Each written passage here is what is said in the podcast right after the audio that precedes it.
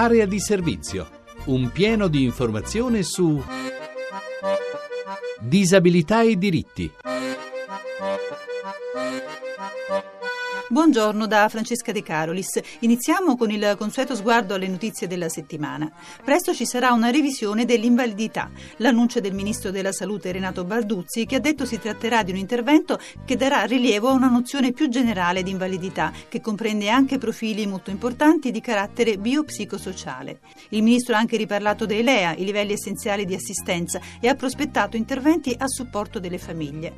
Questo in occasione della presentazione del rapporto curato dalla Fondazione Fondazione Serono in collaborazione con il Censis su autismo e sclerosi multipla. Poco confortante comunque il quadro che ne è emerso. Due dati. A rischio di isolamento sociale è il 60% dei malati di sclerosi multipla e la metà delle madri di persone con autismo ha dovuto lasciare il lavoro o ridurlo. E il movimento delle associazioni di volontariato hanno chiesto la creazione di un sistema di garanzia che consenta alle persone con disabilità di partecipare da protagoniste alla vita politica ed istituzionale.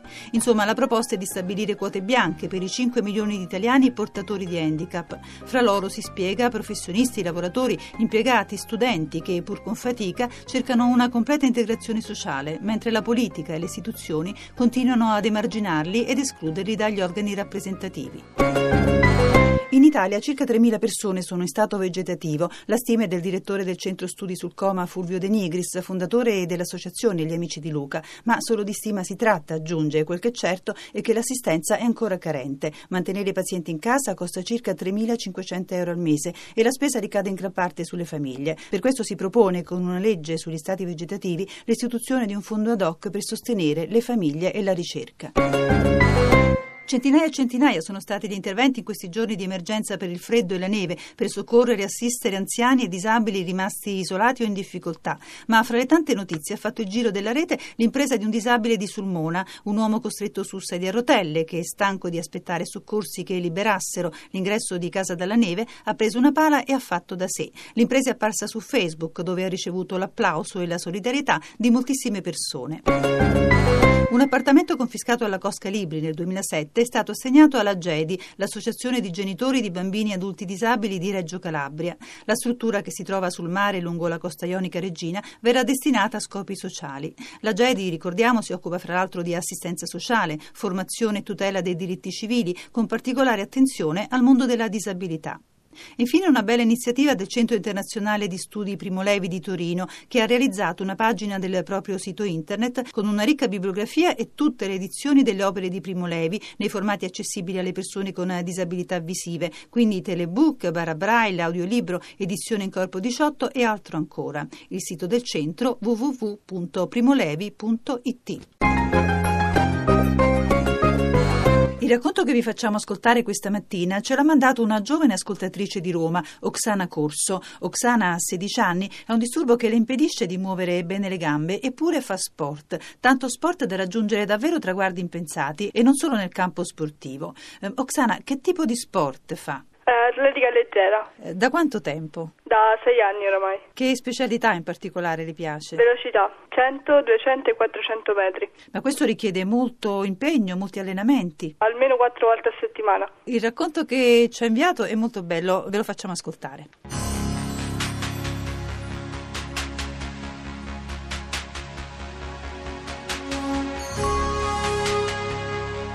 Tutti mi chiedono, ma perché lo fai? Perché invece di uscire con gli amici a divertirti passi ore ad allenarti e con quale scopo? Beh, tutte le volte non so cosa rispondere. È difficile far capire ciò che si pensa e lo è ancora di più se magari gli altri ti considerano diversa. Lo scopo principale per cui pratico atletica è far capire agli altri che la disabilità non è sinonimo di diversità, visto che, anche se non ce ne rendiamo conto, tutti siamo diversi gli uni dagli altri. L'integrazione penso che sia uno dei metodi più efficaci per far comprendere che noi siamo ragazzi come tutti, che fanno ciò che gli piace e che in fin dei conti c'è qualcosa che ci unisce tutti, l'amore per lo sport o per qualsivoglia altra passione. Non tutti sono in grado di comprendere ciò che proviamo quando magari le persone ci deridono o ci guardano impietosite come se venissimo da un altro pianeta. La sensazione che si prova è indescrivibile. Ogni tanto, guardandomi allo specchio, mi chiedo, ma perché io? E allo stesso tempo mi accorgo che ci sono persone che si trovano in condizioni più gravi della mia. E anche se può sembrare strano, credo che c'è anche qualcosa di positivo in questa specie di disagio emotivo che si crea con quegli sguardi increduli che tradiscono la non sapienza di queste condizioni. Credo che nessuno possa capire finché non si trova a provare tutto ciò. E anche se ogni volta mi ripeto che non vorrei essere così, mi sono accorta che tutto questo ha delineato una parte del mio carattere, ha rafforzato la mia sensibilità. Qualcuno in certe situazioni è menefreghista, io credo di non esserlo, visto che mi metto quasi sempre nei panni altrui. Fino a poco tempo fa le Paralimpiadi di Londra 2012 erano solo un miraggio irraggiungibile, mi sembrava, nonostante il mio corrergli dietro con forza, ma la mia caparbietà mi sta facendo avvicinare a quel sogno. Non sempre si raggiunge ciò che si vuole, ma io posso assicurarvi che credere in se stessi, avere un sogno, rende più facile il raggiungimento della meta. Voglio infine consigliarvi di non sentirvi mai diversi. Credete sempre in voi stessi, perché tutto è possibile e sta solo a noi e alla nostra volontà. Alla fine, siamo diversi da chi?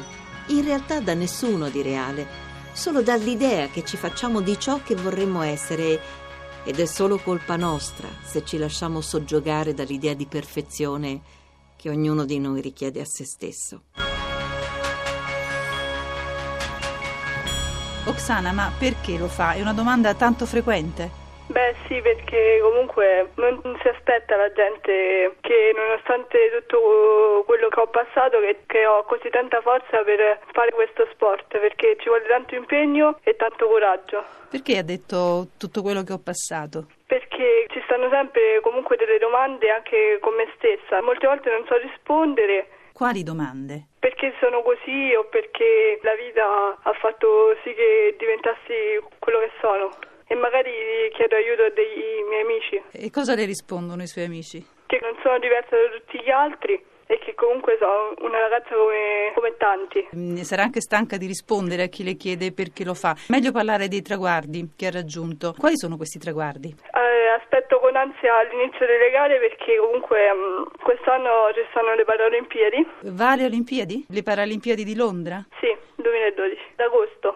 È molto snervante. È molto snervante l'attesa? Sì, perché non so se farcela o meno, però ci metto tutta me stessa per riuscirci. Eh, lei è davvero caparbia, io immagino non solo nello sport. Qual è il traguardo più bello finora nella sua giovanissima vita? Quello di riuscire a correre, di fare tutto quello che mi piace senza dirmi mai che sono diversa, ma che sono un adolescente. Mm, mi è piaciuta molto una parola usata nel racconto per definire le persone che guardano magari con sguardi increduli o impietositi, come dice lei. Sì. Non sapienza. Cos'è che queste persone non sanno? Cioè cos'è che li rende così non sapienti, non saggi? È quello che ha voluto dire, vero?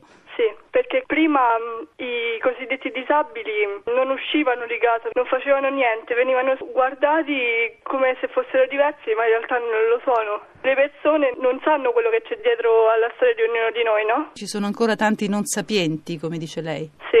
Lei invece ha imparato molto da se stessa. Ho capito che non devo piangermi addosso, ma devo affrontare le cose con un sorriso. Lei si guarda allo specchio e dice perché io? Però lo specchio le dice anche che lei è molto bella, mi hanno detto. Grazie. Ha gli occhi azzurri? Gli occhi verdi? Sì. I capelli? Biondi. Ma cambia anche colore ogni tanto? Sì, tanto spesso. E le piace anche curare i particolari, agghindarsi un po', magari essere curata anche quando fa dello sport, vero? Certo, perché comunque anche se la bellezza non è esteriore, è bello farsi vedere esteticamente. Cosa indosserà a Londra? Non lo so. Senta, io le faccio tanti auguri per gli allenamenti e per Grazie. l'appuntamento di Londra. Poi la seguiremo e ne riparleremo al ritorno? Ringrazio tutti quelli che mi sostengono e che credono sempre in me. So che la sua famiglia la segue sempre. Quasi sempre, sì, in tutte le gare. E sono fiera di questo.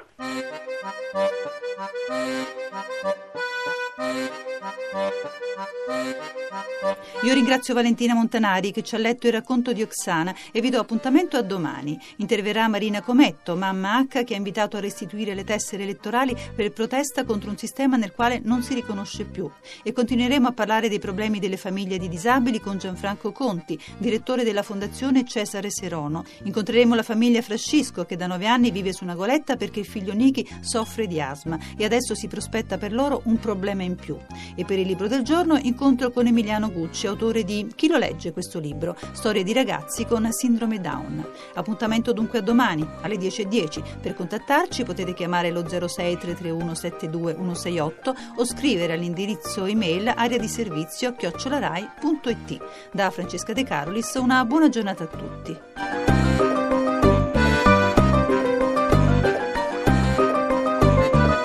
Avete ascoltato Area di servizio, disabilità e diritti un programma di Francesca De Carolis a cura di Maria Teresa Lamberti, regia di Alex Messina.